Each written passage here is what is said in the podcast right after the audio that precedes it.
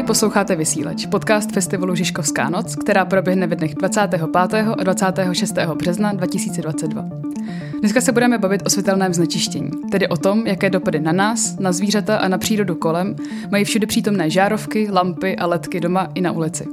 Navážeme tím na procházku organizovanou naší galerijní sekcí Pozor umění, která se konala loni v listopadu.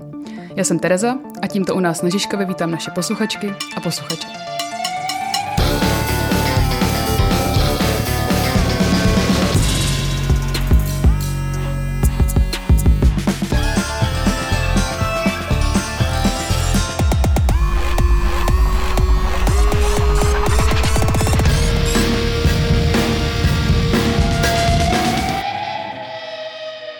Světelném znečištění k nám přišli mluvit dva mluvčí, které bych teď ráda přivítala ve studiu. A je to chronobioložka Zdeňka Bendová a světelný technik a propagátor zdravého svícení Hnek Medřický, který se také účastnil procházky organizované naší sekcí Pozor umění. Dobrý den a moc díky, že jste přišli. Dobrý den. Dobré dopoledne. Mohli byste se na začátek eh, stručně představit a přiblížit, z jakého úhlu se vlastně světelnému znečištění věnujete? Jak jste řekla, tak jsem chronobioložka. Eh, vystudovala jsem přírodovědeckou fakultu Univerzity Karlovy. Potom jsem asi 20 let byla ve Fyziologickém ústavu Akademie věd eh, ve skupině paní profesorky Ilnerové, která je takovým jako českým guru, je zakladatelkou oboru chronobiologie eh, v Čechách a potom jsem se vrátila zpátky na přírodovědeckou fakultu a částečně také pracuji v Národním ústavu duševního zdraví, takže mám takové dvě skupiny. Jedna se zabývá eh, chronobiologií, takovým základním výzkumem. Na animálních modelech zajímají nás procesy v mozku a molekulární principy toho, jak vypadá fungování biologických hodin a potom druhá skupina v tom Národním ústavu duševního zdraví je zaměřená spíš na chronobiologii člověka a potom na takové jako aplikovanou chronobiologii, jak vypadá světelná terapie, jak vypadá, co jsou to chronotypy a tak.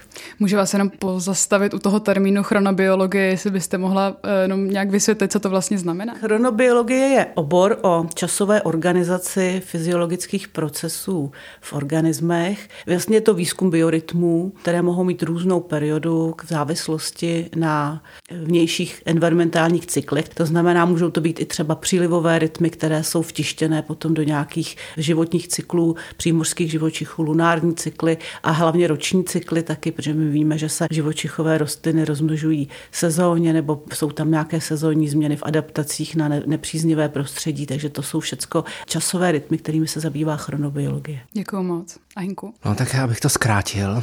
Tak já se 30 let zabývám světlem. Z toho posledních 10 let skládáme spektrum světla tak, aby bylo prospěšné ve dne a neškodilo v noci. Tak to je taková jako zkratka. No. Takže takový jako šéf kuchař světla. Dokonce někdo mi napsal, hej, to je ten homeopat světla. Homeopat vlastně jako chce hrozně málo to účinné látky a já vlastně chci hrozně málo světla v noci, protože ono nám stačí. Tak já bych vás na začátek poprosila, jestli byste vlastně mohli vysvětlit ten termín světelné znečištění, protože se někdo s tím termínem už mohl setkat třeba v souvislosti s tím, že ve městě nevidíme hvězdy, tak by mě zajímalo, čeho všeho vlastně se to týká, ten termín. Světelné znečištění vlastně vzniklo z anglického light pollution, ale odborně se tomu říká rušivé světlo, nebo také světlo, které dopadá na místa, kde to není efektivní. Takže my bychom měli osvětlovat především chodníky a vlastně my svítíme lidem do oken a my svítíme na hvězdy a my svítíme na místa, kde to světlo před 140 lety ještě nikdy nebylo. Musíme si uvědomit, že, že světlo slunce nám sem dopadá vždycky ve dne a v noci byla každou noc tma a jednou za 29 dní svítil měsíc velmi silně, čtvrt luxu vlastně, ale slunce dává třeba 100 tisíc luxu v poledne v létě. Takže ten rozdíl je obrovský a ten měsíc takhle svítí silně jenom 12krát za rok. Jenom když je měsíc v úplňku, jinak, jinak byla tma. A my to střídání potřebujeme velmi nutně, ale tím, jak se začalo svítit, tak se vlastně ten rytmus ztratil. A my svítíme 365 dní v roce ale nejsou to čtvrt luxu, jako svítil ten měsíc, ale my vytváříme nějaké jednotky nebo nízké desítky luxu, což úplně stírá ten rozdíl ne pro nás. My, my se podíváme na hodinky, ale volně žijící druhy nebo, nebo rostliny, tak eh, ty se spoléhaly na střídání světla a tmy jako na, na signál, který tady byl miliony let a v evoluci eh, si na to ty organismy zvykly jako na konstantu, která se neměnila. teplo, potrava, to se mění, ale světlo se nikdy neměnilo až posledních 140 let, když tady máme elektriku. Já bych se uh, zastavila u toho rozšíření, protože občas se mluví o nějakých posledních místech, kam světelný smog eh, ještě nedosáhl. Někdy jsem třeba slyšela, že to je Šumava, tak by mě zajímalo, jestli ještě taková místa nedotčená světelným znečištěním existují. No, kdyby tady seděl nějaký astronom, tak by vám řekl, že v Evropě už není místo s tou přirozenou tmou, jakou jsme tady měli. Kdyby tady seděl entomolog, tak by vám řekl, to jste si už museli všimnout, že přece hmyzu ubylo. Německá studie z roku 2016 ukazuje, že 75% biomasy létajícího hmyzu je pryč za posledních 27 let. To už si všimnul každý, že na předním skle auta najednou ten hmyz je míň a míň a míň. A dneska jsem dokonce odpovídal někomu na, na komentář a ta dáma psala, ale v Praze je vidět hvězd dost, tak jsem jí poslal fotku, jenom takovou jako normální oblohu, jak má vypadat mléčná dráha. A napsal jsem, takhle jsou vidět hvězdy?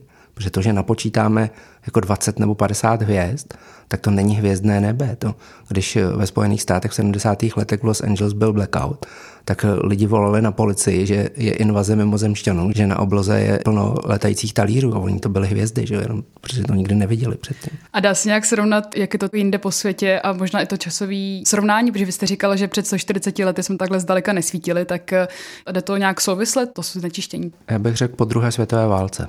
Jestli můžu doplnit, tak první práce, publikace odborná, která se zabývá vlivem světla vyrobeného člověkem na nějakou fyziologii živočichů, tak pochází z 30. let a týkala se Londýna, mám pocit, a zabývali se tam reprodukční aktivitou ptáků, kteří žijou v městě a už v těch 30. letech pozorovali, že ty reprodukční cykly jsou narušené u těch ptáků. No a za druhé světové války se moc nesvítilo a potom se začalo svítit a Steve Fotios ze Spojeného království napsal, že v roce 80, 1980 v západní Evropě už bylo docíleno osvětlenosti mezi 6 až 9 luxy, což je dostatečné k tomu, aby lidé měli pocit bezpečí.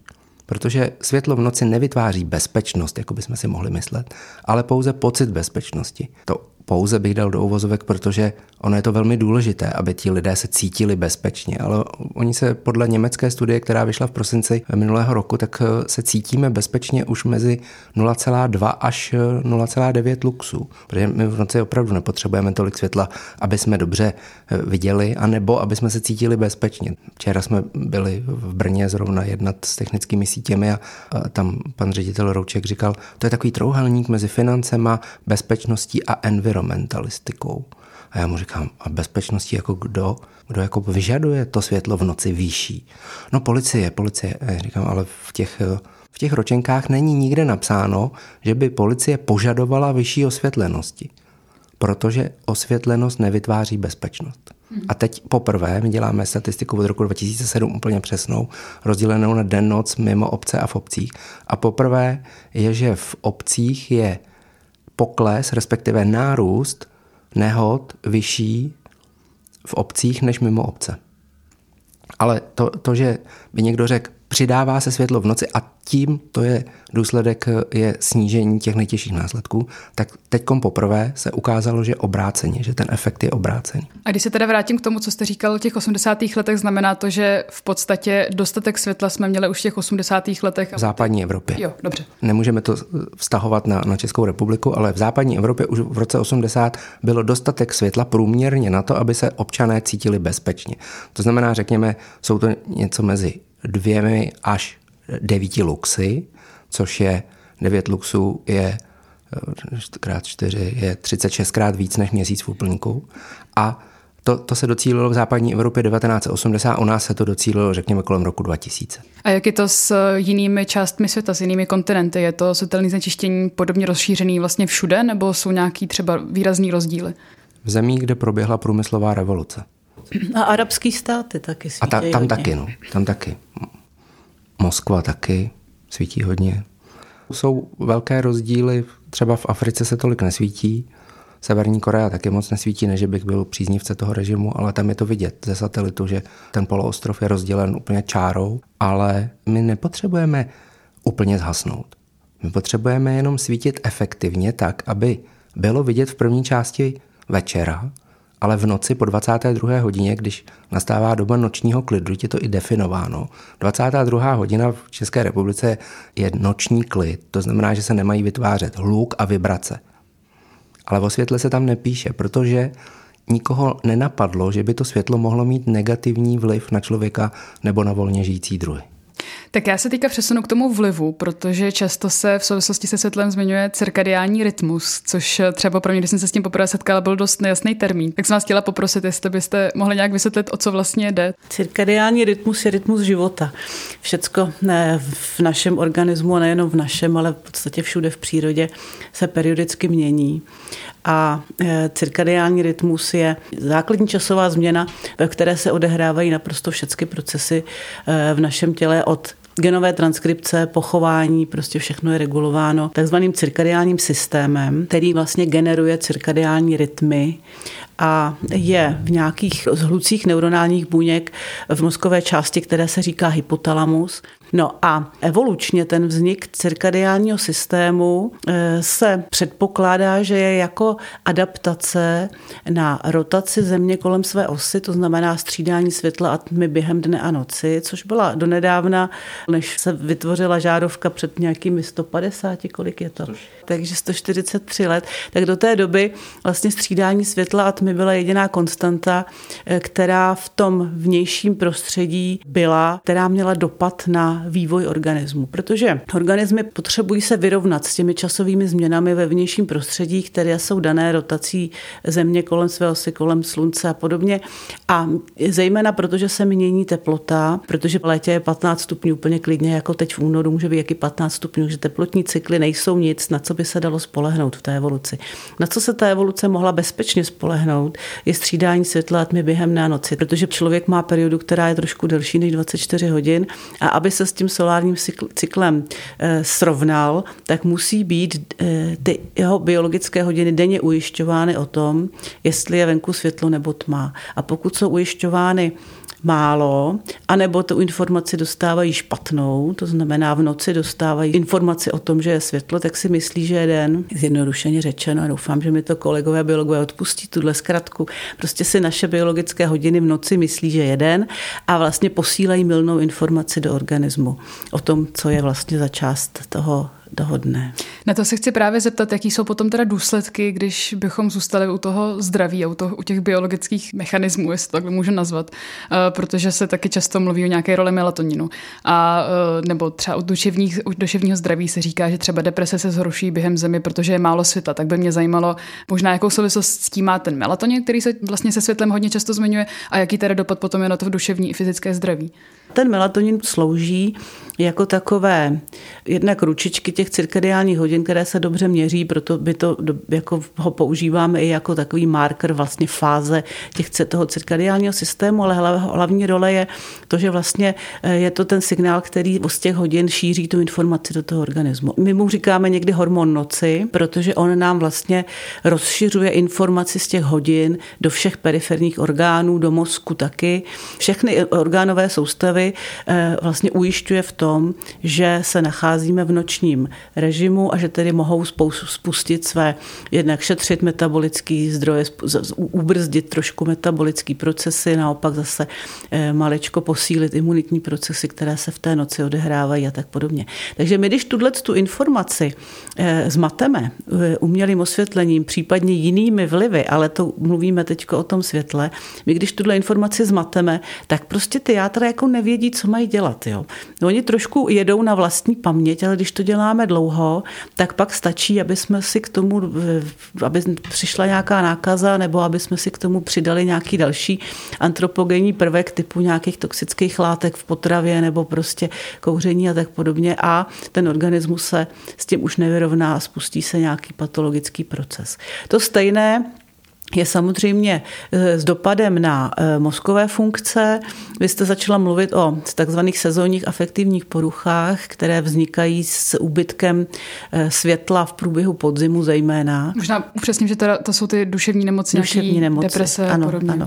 To je sezónní afektivní deprese, se tomu někde říká, kdy, které vznikají tím, že vlastně ubývá světla a u citlivých jedinců tedy vzniká nějaký stav, patologický stav té, toho depresivního. Tohle je situace, která je velmi dobře popsaná v se, skandinávských zemích, tam vlastně tu sezónní afektivní poruchu popsali a je to vlastně kolébka, Skandinávie kolébka taky eh, takzvané light therapy, světelné terapie, která se využívala právě k tomu, aby se eh, zvýšil přísun světla, nevím, jak to mám říct líp, expozice světlu v průběhu eh, dne u těchto těch lidí, kteří to trpí, jsou sezónní depresí, čímž se samozřejmě sníží ta, ty, ty depresivní stavy. Mm-hmm. Když se bavíme o světlu, tak to není jenom jako světlo, ale vy jste vlastně už to nějak jako zmínili, modré světlo a podobně. Tak eh, a na té procházce vlastně jste ukazoval eh, ty různé složky toho světla, tak jestli byste mohli eh, možná oba vysvětlit, co vlastně ty jednotlivé složky znamenají, protože že říká se modré světlo, pak se mluví jako o nějakém žlutém světle a podobně, tak vlastně co to vůbec je, abychom potom při té další debatě věděli vlastně, o čem mluvíme. Možná bychom měli říct, že vlastně každé oko, ty systémy má vlastně dva. Jeden, který vidí, který nám vytváří ten obraz okamžitý, to jsou čípky a tyčinky. Tyčinky v noci, ne, ale ve městě, a čípky ve dne a v noci, když se svítí. A to je barevné vidění, rychlé, ostré. A potom je tam ale druhý systém, který nám nedává zpětnou vazbu. Nedostáváme z toho okamžitou zpětnou vazbu. A to je ne- nevizuální systém. A ten byl popsán až někdy po roce 2000. V roce 2017 za to byla udělena Nobelova cena. Jeffrey Hall, Michael Rosbach a Michael Young dostali eh, za popis eh, cirkadiálního rytmu u mužky od 100 milky. Ono je to totiž jedno, u čeho se to popíše. Jestli u mužky od 100 milky, u králíka, u potkana nebo u člověka. U člověka to funguje stejně, protože ty rytmy jsou miliony let staré. A ne, neočekávalo se, v evoluci se nepočítalo, že prostě v noci si budeme moct rozsvítit světlo, kterému říkáme modré, žluté, bílé. Ale řekněme, když se dneska někdo podívá ven a svítí slunce, tak se dá říct, že to je bílé světlo. Jenže to bílé světlo, vlastně bílé fotony neexistují. Takže je tam fialová, modrá, azurová, zelená, žlutá, oranžová, červená, potom nějaká deep red, pak, pak blízko infračervená a infračervená. A to už nevidíme infračervenou. A z těchto těch vlnových délek, z těchto těch barevných vlastně energie, z téhle barevné energie se složí bílé světlo, ale v mozku, tam vzadu máme obrazová centra, tam se vytvoří bílé světlo. A to, že někdo řekne, to modré světlo, tak to se myslí ta část toho bílého světla. Protože když někdo řekne, ale já koukám na displej a ten není modrý, ten je bílý. No jo, ale, ale je tam velká část té modré energie. O to je to nebezpečnější, že my to nepoznáme. To znamená, že slunce tady bylo vždycky svítilo správně, organismus na to byl vyladěný, vizuální i nevizuální systém a najednou jsou tady umělé zdroje a když tady byla žárovka, tak ta žárovka vypadá úplně přesně spektrálně, jako slunce 30 minut před západem, půl hodiny před západem, vypadá úplně přesně. E, svíčka vypadá úplně přesně jako slunce těsně před tím, než zapadá. To oranžové slunce, které vidíme těsně před západem, tak když ho změříme spektrálně a vedle změříme oheň spektrálně, tak to, ty, ty spektra jsou stejné. A jenže po západu slunce byla tma a my najednou si tady svítíme posledních 20 let zdroji světla, které jsou takzvaná LED technologie, LED diody. A to jsou, to jsou diody, které sice jsou asi nejlepší zdrojem světla z důvodu přetvoření elektrické energie na světelnou, ale to spektrum už není tak plné jako u té žárovky. Rozhodně není tak plné jako u toho slunce, ale my to z toho nepoznáme. To je jako kdyby jsme neměli receptor na sůl a přesolíte si polívku. Přesolíte úplně jako na sebe tam půl kila soli. A vy to ale nebudete cítit. Nedostanete tu zpětnou vazbu. A budete to jíst a, a týden budete jíst takhle polívku, tak potom jak dopadnou vaše ledviny. A to je s tím světlem. Takže my dostáváme světlo, které nikdy v noci nepřicházelo, ono nás významně ovlivňuje, ale nedává nám o tom zpětnou vazbu. Dá dlouhodobě za deset let, že nám lékař sdělí nějakou diagnozu, ale nedává nám okamžitě. Že když se koukáme na televizi, tak někde nevyskočí kontrolka. Pozor, nevyplavuje se melatonin, už by tady měl být, ale vzhledem k tomu, že koukáme na, ten, na tu silnou obrazovku, kde je věč, velká část těch krátkých vlnových délek, která ovlivňuje ten neobrazový systém, tak nedostáváme tu zpětnou vazbu a proto je to nebezpečné a proto by to všichni měli vědět a něco si o tom přečíst, aby alespoň částečně věděli, jak to světlo člověka ovlivňuje.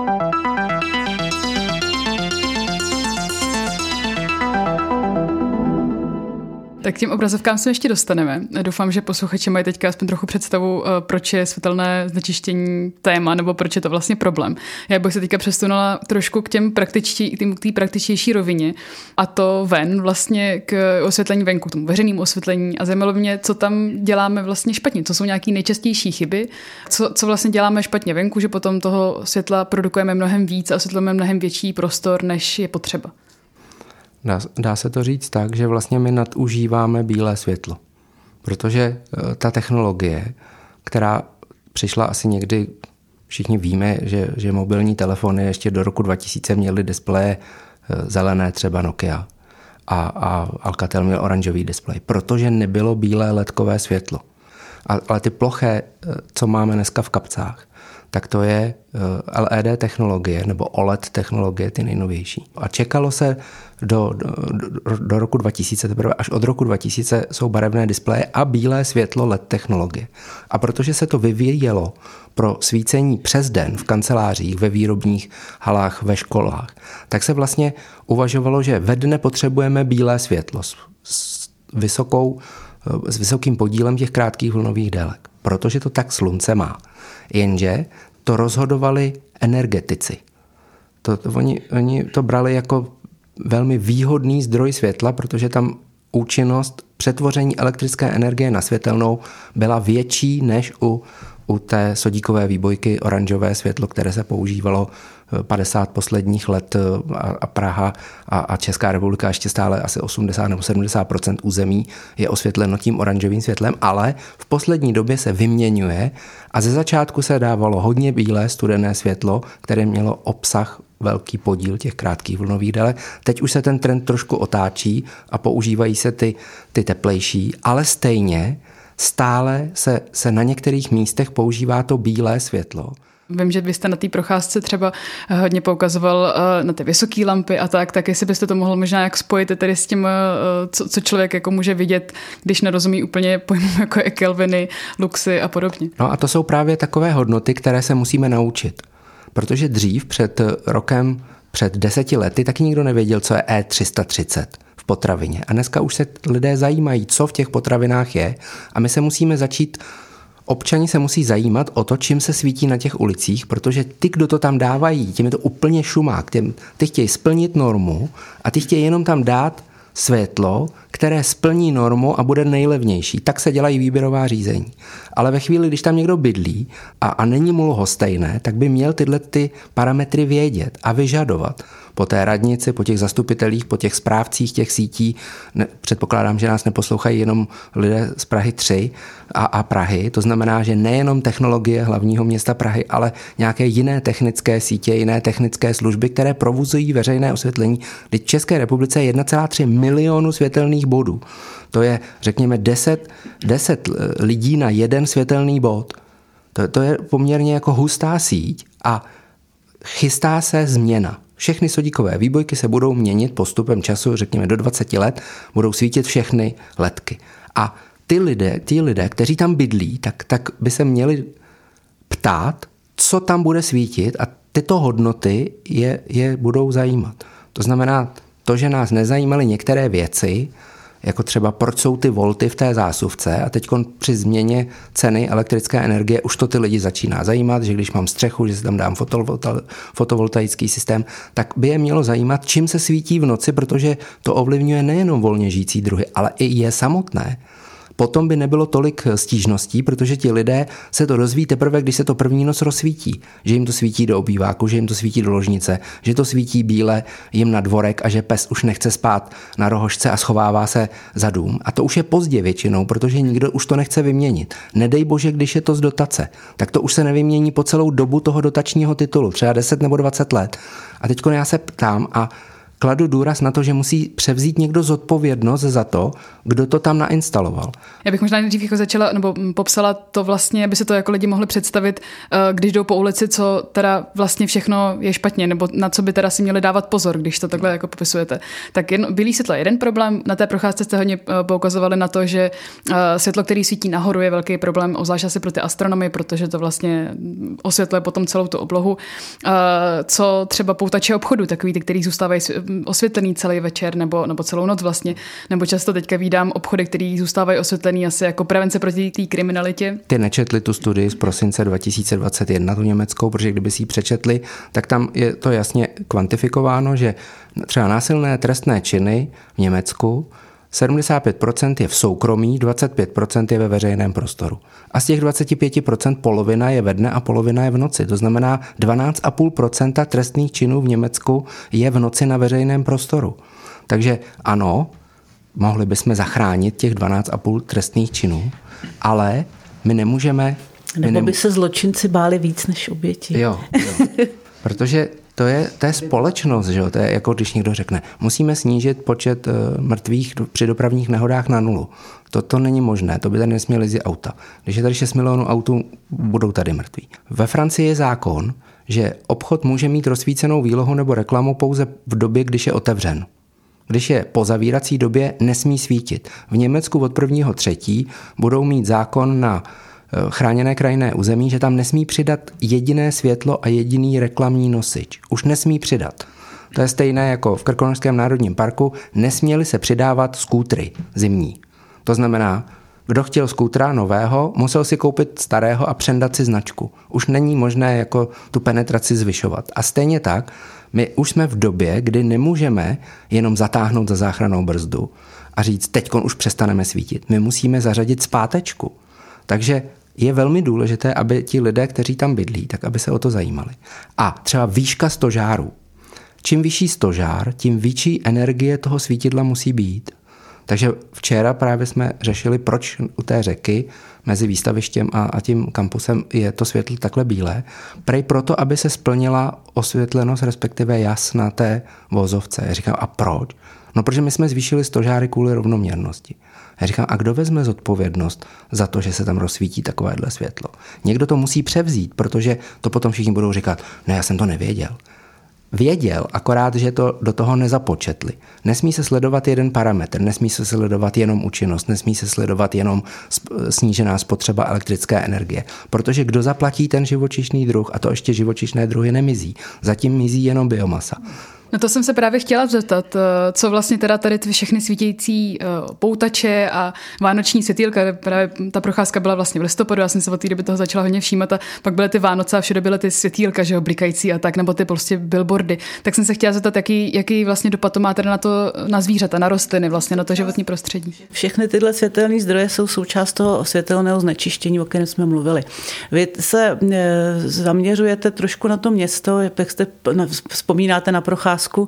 Ono to není jenom město, co svítí do daleka, oni jsou to taky příměstský v oblasti. Když se podíváte podél dálnice, co všechno svítí za skladový prostory zcela zbytečně, jak, je, jak jsou osvětlené některé obce, eh, bez ohledu na to, v jaké jsou krajině vlastně uložené, bez toho, aniž by se reguloval nějak sklon těch světel, které svítí hodně do daleka. Teďko ten efekt, eh, jako negativní efekt těch světelných zdrojů je eh, v podstatě dvojí. Jednak zvyšují něco, čemu se říká v angličtině sky glow, takový ten umělý osvět oblohy, který známe, když jsou mraky, tak mm, náš pan kolega Pavel Suchan vždycky říká, že když bylo v minulosti eh, mrač, zamračeno, tak byla absolutní tma, protože nesvítily hvězdy na zem, zatímco teď, když je pod mrakem, tak je absolutně přesvětlená krajina a všichni vidíme naprosto všechno, včetně dokážeme spočítat stromy v lese, protože prostě je strašně vidět, že jo.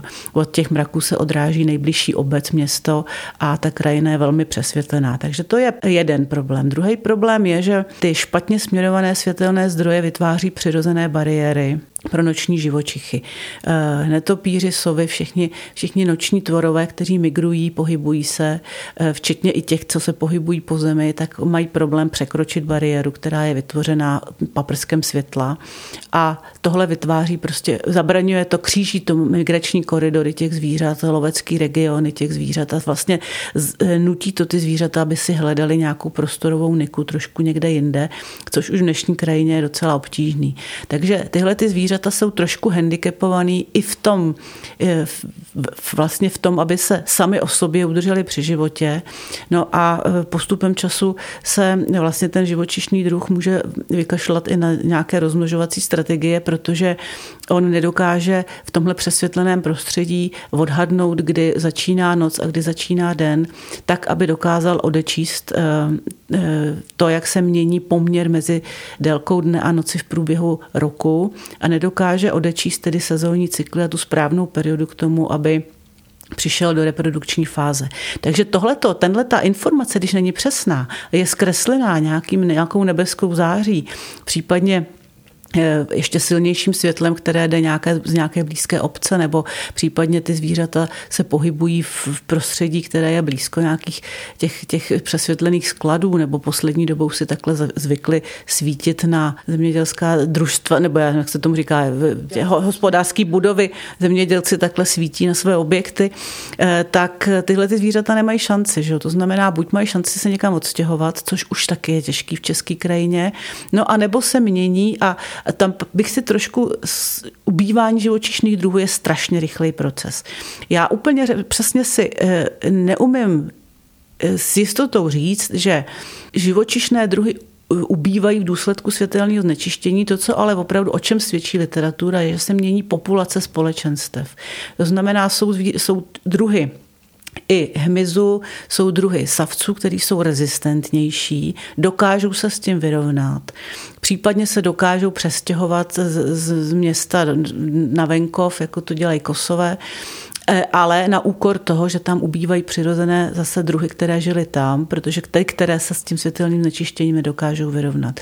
E, netýká se to jenom živočichů, týká se to i rostlin, možná zahrádkáři nebo zahradníci, nemusí to být zahrádkáři, ale spíš i třeba zahradní architekti, všichni, co botanikové, co se zabývají městským prostředím, tak vědí, že do města nemohou sázet některé druhy stromů a rostlin, protože prostě nezvládnou tu přesvětlenou noc a ty rostliny rostliny tam prostě nevyrostou, umřou.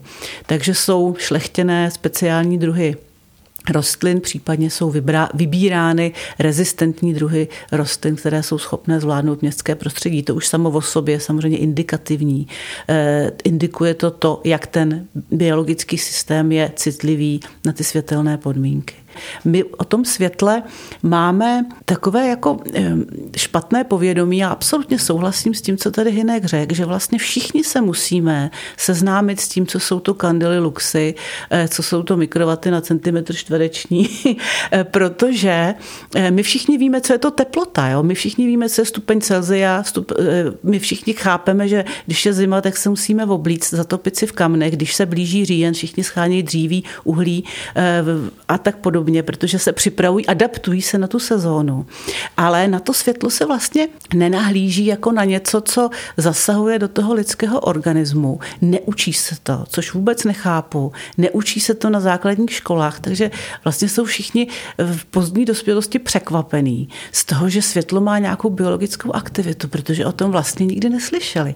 A tohle to je hrozná chyba. A v současné době, kdy my opravdu zasahujeme do tohohle přirozeného prostředí takovouhle strašnou strašnou peckou, eh, jako to děláme teďko, tak by ale to povědomí sakra mělo být eh, jako od pětiletého dítěte. Jako všichni by měli vychovávat to povědomí o tom, že to světlo má biologickou aktivitu, že eh, dítě by mělo chápat, že když kouká do tabletu, že bude ráno trošičku jako unavený, že ten spánek nebude v pořádku a že si rozhodí biologické hodiny, že začne mít metabolické problémy například a když se ještě začne eh, živit nesprávnou, nesprávnou potravou, což se řeší, že o tom se učí, o metabolických věcech, o tom, co by děti měly jíst. Všichni víme, co jsou sacharidy, proteiny, ale to, že vlastně to světlo je taky nějaký faktor z prostředí, který na nás působí, nevíme. A tohle bychom měli do toho školství dostat, trošku se na tom pracujeme, nějaké strategie se vymýšlí, ale pochopitelně je to trošku náročný. No. Vy jste to tady zmínili, ten ubytek hmyzu. Jakou souvislost s tím má vlastně to světlo? Jak to funguje? O tom hmyzu mluví celý svět. Těch příčin úbytku hmyzu je celá řada. E, je to intenzivní hospodářství, používání pesticidů a podobné věci se považují jako základ úbytku hmyzu. A, ale když se dělají srovnávací studie, tak se ukazuje, že to světlo v noční eh, má teda velký podíl eh, také na tom úbytku hmyzu. Ten, ten efekt je dvojí, v podstatě stejný, trošku jako jsem o tom začala mluvit ten hmyz eh, je jednak ve obrovských masách eh, přitahován ke světlu, které je špatně konstruované, je to k tomu bílému světlu, které má hodně modré složky, tak ten hmyz nalítává víc. Je tam určitá selekce, protože pochopitelně jenom některé hmyzí druhy nalétávají na světlo, jiné zase třeba nenalétávají tak moc, nebo jsou, nalétávají na jiné druhy světla. Tak. A tak to je obrovská biomasa, která zahyne v důsledku při, přímé přitažlivosti k tomu světlu. A druhý důvod je to, co jsem říkala předtím. I ten hmyz má melatonin a i ten hmyz má jakousi sezónní reprodukci a eh, tohle to je přesně narušeno tím, že není v noci dostatečná tma a že je zkreslen poměr mezi délkou dne a noci a úplně stejně jako u ptáků, úplně stejně jako u těch zajíců a srn eh, je ta reprodukční fáze. Musí ten hmyz mít dostatečnou adaptabilitu eh, a být schopen, aby vyrovnat se s tím, že ta informace o tom, kdy začíná den a kdy začíná noc, není tak úplně přesná. Některé druhy zaniknou zcela, ty, které se nedokážou s tímhle vyrovnat a, a samozřejmě převáží ty druhy, které se s tím vyrovnají. Je to prostě úbytek biodiverzity, ale na to je navázaný eh, celý ekosystém. To znamená, jsou to opilovači noční. V cizině se tohle hrozně řeší, že jako obrovský problém. A jak by to teda venku mělo vypadat? Vy jste zmínila ten rozdíl mezi vlastně venkovem, nebo pokud se tam dá mluvit o venkovu nebo nějakém předměstí a tím městem. Jak bychom měli osvětlovat veřejný prostor tak, abychom snížili aspoň ty dopady? My bychom měli zhasínat veřejný prostor. Existují technická řešení, o nich tady mluví, my ty technické řešení neustále hledáme, pořád se hledá nějaká, nějaký kompromis, eh, prostě kompromis. No ale všechno to je kompromis. Že? Já jsem prostě přesvědčená, jako nás v minulý generace naučili zhasínat v interiéru, každý, kdo jde ze záchoda zhasne, každý, kdo vychází z koupelny zhasne, když jdete spát, zhasnete kuchyň. E, tak prostě v tom vnějším prostoru musíme taky zasínat. Marná sláva. Prostě e, světlo je tady proto, aby jsme se dokázali orientovat zrakem. Ty technologie e, jsou takové, že my to světlo vlastně potřebujeme hrozně málo a dokážou nám ho poskytnout v tom momentě, kdy ho potřebujeme. Můžeme projít ve setmělou vesnicí a může se nám osvětlit e, část cesty, kterou chceme, aby tedy potřebujeme vidět a potřebujeme vidět trošku do stran, aby jsme věděli, jestli někdo náhodou nesedí tamhle na lavičce pod, vysokou, pod vysokým dubem a nečeká, až půjdeme kolem a nebafne to je dobrý, ale ty technologie nám umožňují, aby jsme my bezpečně prošli, ale zase to pěkně za náma pozhasínalo, ale tohle musí být norma. Musí, všichni musí vědět, že eh, bezpečnostní svícení celou noc je blbost, protože si všichni na to zvyknou, že tam svítí světlo. Že jo? Eh, proč se svítí na skladový prostory to nepochopím. Jo, je tady spousta věcí, kdy vlastně lidi o tom světle jako neuvažují jako o biologické substanci. Já si pamatuju třeba jednu uh, historku, která někde zazněla, že uh, jak je osvětlený náměstí míru, uh, ten kostel na náměstí míru, to je, že se to stromy kolem a že vlastně část toho stromu jako má permanentně zelený listy, protože vlastně kvůli tomu světlu uh, vůbec jako ta míza nejde zpátky do toho stromu, jestli to teďka vysvětlu správně a, a vlastně ten strom je úplně zmatený, protože část toho, uh, vlastně část jeho je neustále má jako za to, že, že je jaro. No. Já na tom náměstí míru bydlím kousek, nebo jsem bydl, teď jsem se přestěhoval na Prahu 3 vlastně. Takže jsem váš, ale když eh, jsme bydleli v Sázavský 16 let, tak jsem chodil přes Mírák často. A tam je jeden strom, přes který, pod kterým je eh, sloup veřejného osvětlení a z něj se osvětluje fasáda kostela. A ten světelný svazek, se tomu říká, to je to, ta část těch fotonů, která má svítit eh, na tu fasádu, aby to asi viděli turisti, nebo já nevím pro koho, protože ti lidé, co bydlí na tom náměstí, tak oni ví, že tam ten kostel je. Toto je uloženo v jejich obrazových centrech. Oni to nepotřebují ujišťovat se neustále. Hele, ten kostel tady pořád je, to je jasný. Jenom v Mostě ho přesunuli o 800 metrů. Ludmila se jen tak nehne. Takže osvětlovat památky, když víme, že máme ne zatáhnout za záchranou brzdu, ale zařadit zpátečku, tak to je první věc, která se dá vypnout. Nemusí se nutně vypnout úplně. Stačí nechat svítit, dokud ještě má pro koho svítit. To znamená, řekněme, v první části noci v zimě od 16 hodin, když je tma, tak ať to svítí třeba do 19. A pak zhasnout. A ano, ty příčiny třeba úbytku hmyzu je jich více, jsou to stanoviště, voda v krajině. Ale to, než to vrátíme zpátky, tak to bude trvat hrozně dlouho. Když to vypnout památky, je, je takhle lusknout prstem. Prostě, když se to rozhodne, tak druhou noc už to nesvítí. Takže ta náprava je velmi rychlá v tomto ohledu a, a v této příčině. To znamená, než vrátíme vodu do krajiny, tak to bude trvat dalších 50 let, než se přestanou používat v zemědělství pesticidy a než se to z té krajiny dostane, aby se tam mohly dostat ty původní druhy, kterým to vadilo, to bude trvat dalších 20 let. Ale zhasnout památky můžeme za měsíc tady nemusí svítit po, po 20. hodině. Takže to, to je velmi rychlé řešení a, a správné řešení, protože už jsme toho prostě nasvítili moc. Elektrická energie neustále zdražuje, to znamená, už, už několik obcí jsem uh, zachytil, že eh, mají hlasování, že chtějí zhasínat veřejné osvětlení po posledním vlaku, 15 minut po posledním vlaku a rozvítí ho znova až 15 minut před příjezdem prvního vlaku nebo 30 minut, to je jedno. Prostě nechávat tu obec zhaslou. My jsme v dubnu loňského roku jsme projížděli libereckou oblastí, bylo to v tom lockdownu, kdy se nesmělo cestovat mezi okresama. Za, ten, za tu noc jsme najeli 400 kilometrů po libereckém kraji a my jsme projížděli minimálně třema nebo čtyřma obcema, který byli zhaslí. A já jako řidič jsem vlastně v té obci jel pomaleji.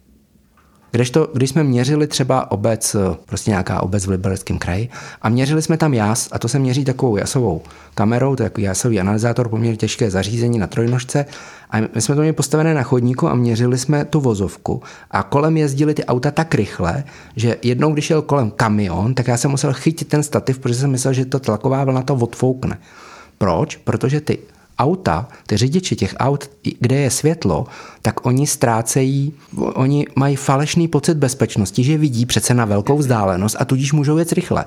Uvnitř té obce, tam byla 50 a tam kolem nás svištili všichni rychle, když to, když jsem měl tou zhasnutou obcí, tak já jsem projížděl mnohem opatrněji těmi obcemi, kde se nesvítilo, než v těch obcích, kde se svítilo. To znamená, to světlo nám dává jenom falešný pocit bezpečnosti a v podstatě, když se bude zhasínat, neznamená to, že přibydou eh, dopravní nehody a, a, a jejich eh, nejtěžší následky. Tak to jsme se bavili hlavně o tom veřejném prostoru. A když se teda přesuneme do domova, do interiéru, co, co můžeme dělat jinak tam? No nejčastější chyba je, že lidé nespí. To, to je úplně nej, nejzásadnější chyba, že většina lidí si myslí, že z toho dne který, který jako neustále by chtěli jako natahovat, natahovat, to není nafukovací ten čas.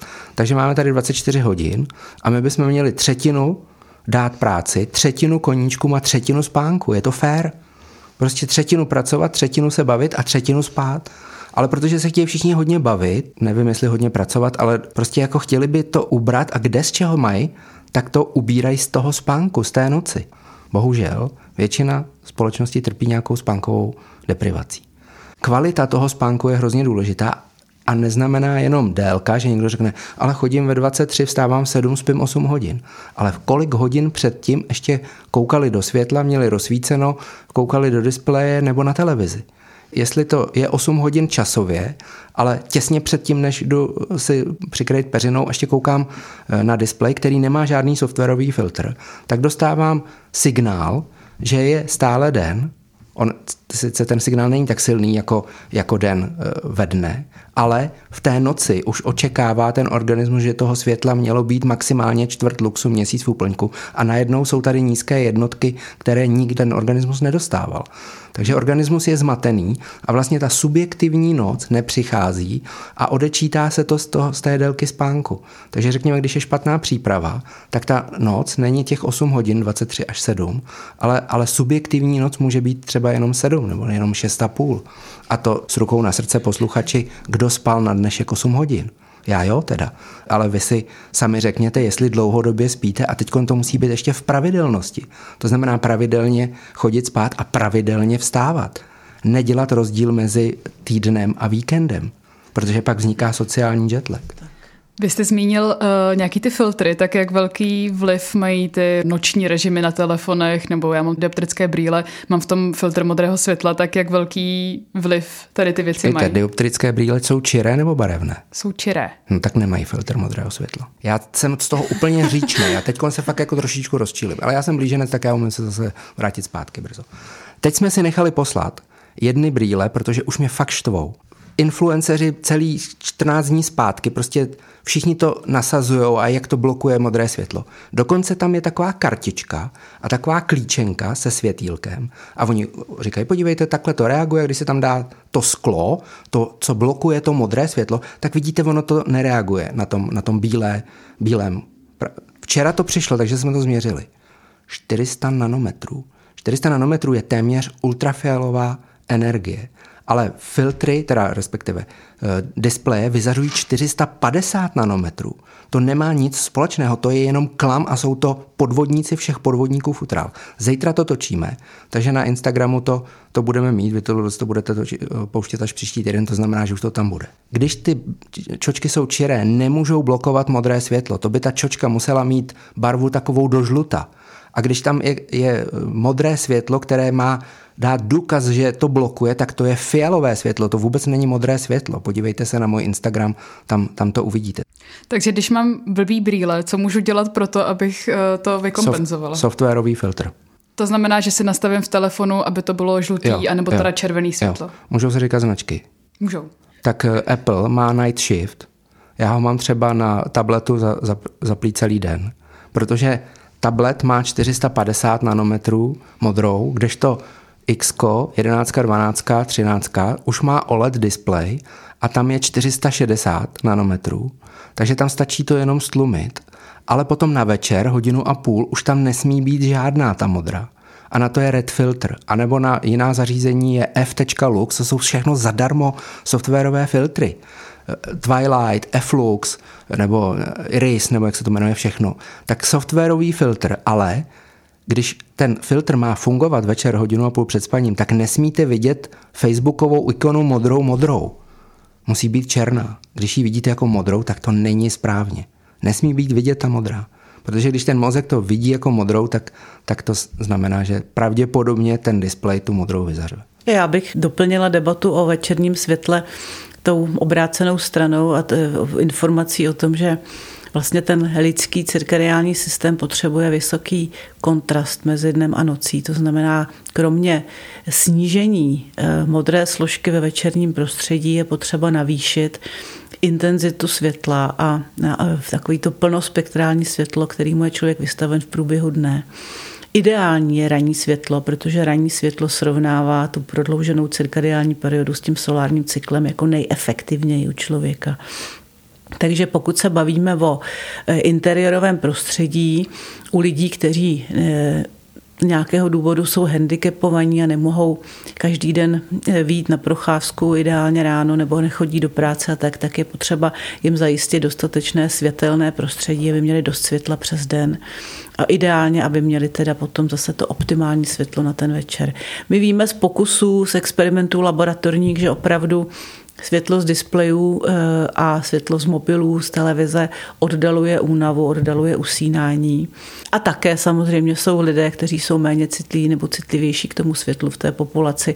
Je hodně lidí, kteří jsou relativně nesenzitivní k tomu večernímu světlu, eh, ale v principu, pokud se chci starat o své zdraví a dobrý spánek, tak je opravdu to, co říká Hinek, jako nezbytné používat filtry na modré světlo a ideálně mít jakousi osobní kázeň a v podstatě se trošku povznést na nějakou práci u těch počítačů a, a, a mobilů a večer a prostě se věnovat poslechu hudby se zavřenýma očima, případně čtení papírové knihy při, při červeném světle nebo nějakém oranžovém, při kterém ty písmenka ještě jsou vidět.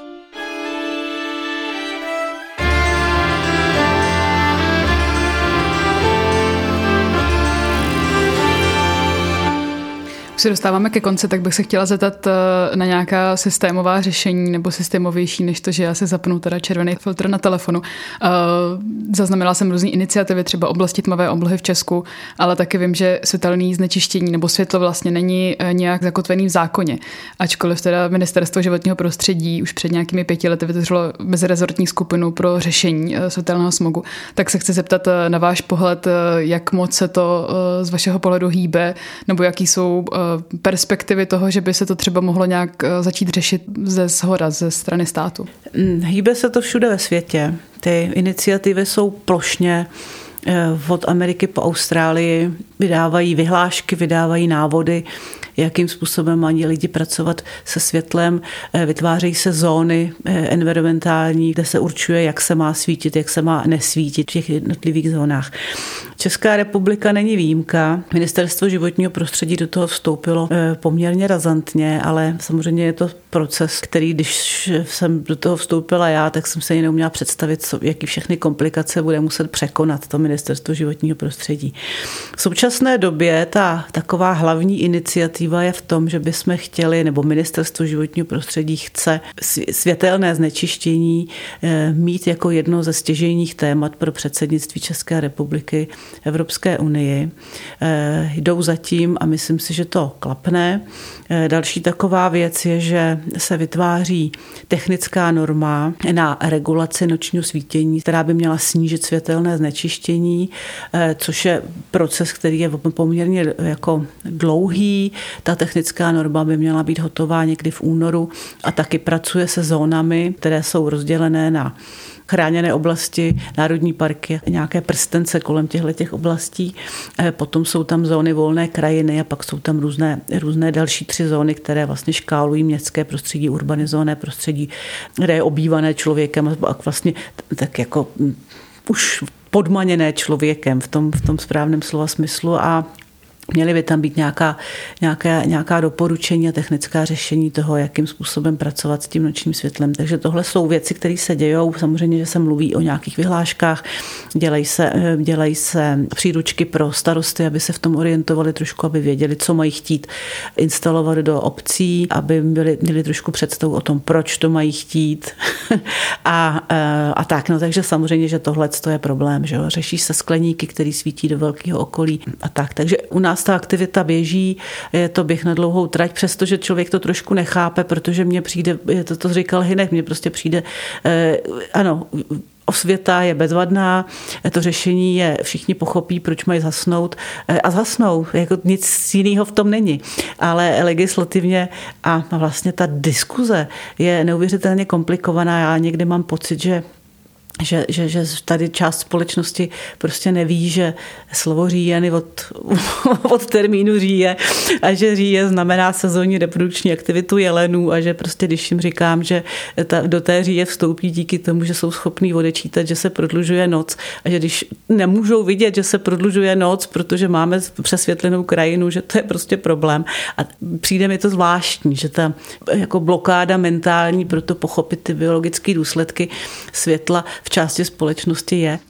A jak je to ze strany té privátní sféry, těch technologií? Je tam nějaká iniciativa, eh, nějaký vývoj třeba těch biodynamických žárovek eh, a podobně? Ještě když zůstaneme u toho veřejného osvětlení, tak eh, ten světový trend je, že opravdu se už ty studené teploty chromatičnosti, to je vlastně na krabičce je to hrozně důležité, aby to lidé věděli, když si vybírají ten umělý zdroj světla, ať domů, nebo když si budou číst, že, že v obci bude vyměněno osvětlení a jeho teplota chromatičnosti bude 4000 Kelvina, tak to je bílá. 3000 Kelvina je teple bílá, ale teple bílá hodnoceno ve dne. V noci je 3000 bílé světlo. A domov máme jenom jeden a my si ho nemůžeme kazit tím, že si rozsvítíme světla, která jsou studená na den. My musíme mít i doma, i venku vlastně. Světlo, jak jsem říkal, práce, relaxace a spánek, tak na tyhle ty tři období toho dne musíme mít i po každé jiné světlo. Někteří lidé říkají, to znamená, že mám mít místnosti tři světla. Jo, to znamená tři světla nebo jedno světlo, ale musí se to přepínat uvnitř. Musí to být jiné světlo na práci. Ráno vstávání, práce celý den, bílé jasné světlo, ideálně s pokrytím všech těch vlnových délek, jako má slunce. Úplně nejideálnější je být na slunci. venku. Když už to nejde, když nemůžu pracovat s notebookem venku, tak sedět aspoň blízko u okna. Když už nemůžu sedět blízko u okna, tak svítit bílým světlem po celou dobu práce. Nemá cenu pracovat u teple bílého světla a říkat si, už je večer, tak budu, už budu pracovat méně. My chceme pracovat snad méně, pomalejc a vytvářet tam chyby. Ne, my chceme pracovat rychle, efektivně a bez chyb. Tak si na to musíme svítit tím světlem v průběhu těch 8 hodin té práce. Pak na relaxaci musíme používat slabší už, teple bílé světlo a změnit úhel vyzařování. To znamená, už to nemůže svítit ze stropu. Musí to svítit někde kolem úrovni očí, ale zase zároveň to nesmí oslňovat. To znamená, ty stínidla musí být z neprůsvitného materiálu. A poslední část je příprava na spánek a noc, už musí svítit světlo nejslabší, které existuje, hluboko pod úrovní očí, to znamená ideálně někde položené na zemi a zase nemusí to být za tisíce světlo. Za 350 korun se koupí taková ta solná lampa, hrouda soli s vyvrtanou dírou a v tom je 15W žárovka s wolframovým vláknem do trouby nebo do lednice a ona vytváří krásné světlo, jako kdyby hořel oheň a nemusíme zapalovat a spalovat a vytvářet CO2. Takže jsou takové pravidla, že nesmíme sledovat jenom jeden parametr, intenzitu, ale musíme sledovat i teplotu chromatičnosti, to znamená ten odstín, musíme sledovat úhel, odkud nám to přichází. A to samé musíme sledovat venku na té ulici. Nemůžeme svítit bílým světlem celou noc až do rána jenom proto, že tam projede jedno auto za půl hodiny. Mířila jsem tu otázkou spíš na to, jestli ty technologické firmy, které potom vytvá nebo vyrábí teda tolik eh, všechny ty světla, které člověk nakoupí v těch eh, velkou obchodech, tak jestli... Ještě jako... ne. Ještě ne, protože není poptávka trhu. Mm. Světelní technici se nezapojili do diskuze s biology. Včera, jak jsme byli eh, na tom jednání, tak já jsem říkal, chcete udělat eh, generál Brna, tak si ale k tomu vemte entomologa, ornitologa, nějakého biologa, chronobiologa, ať vám řekne, jaké, jaké důsledky můžete vytvořit tím, že rozsvítíte eh, bílé světlo tamhle u vody. A tímto vyzývám, pokud to nevíte, tak to nedělejte. Buď to, to dělejte dobře nebo vůbec. Ta nová norma by to měla změnit trošku. No, Snad. Nejsem tak optimistický, ale ti lidé se to musí dozvě, eh, musí si to. Tamhle ve zvoli svítí kostel. Všichni viděli film Batman, že jo, jak on pouštěl toho netopíra na to nebe. Tak stejně tak je to ve zvoli, akorát, že tam není ten stín toho netopíra, ale stín špičky té věže. To myslíte, že někdo z ministerstva životního prostředí tam přijde schodit ten jistič? Ne, to musí ty občani, ty obce se musí o to zasadit, aby to biskupství eh, z Braslavský to zhasínalo v noci. To nikdo z ministerstva neudělá, to si musí vytvořit vytvořit ty lidi sami. Když se o to nezasadí, tak to prostě bude pořád svítit. To je, myslím, velmi dobrý apel eh, na úplný závěr našeho podcastu. Věřím, že jsme to probrali úplně ze všech stran a já bych se vás na úplný konec chtěla zeptat, eh, protože jsme festival eh, Žižkovská noc, tak jestli máte nějaké oblíbené místo na Žižkově.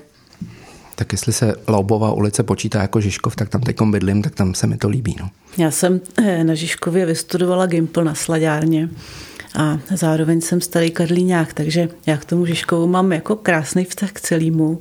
Pochopitelně tady ten svah eh, mezi Karlínem a, a Žižkovem, tím tou sladárnou, ten mám prochozený a mám k němu blízký vztah. Stejně jako k Vítkovu. Mám Žižkov ráda, no. Má svoje kouzlo. No a to kouzlo se nesmíme zkazit. Protože zatím jsou tady sodíkové výbojky, ty oranžové. Tak já moc děkuji, myslím, že už to bylo opravdu vyčerpávající informace. Díky moc hostům za účast a vám, že nás posloucháte. Sledujte na Instagramu a Facebooku náš účet Vysílač a kupte si v předprodeji lístek na festival, buď na našem webu žižkovskanoc.net nebo přes Go Out. Ještě jednou díky.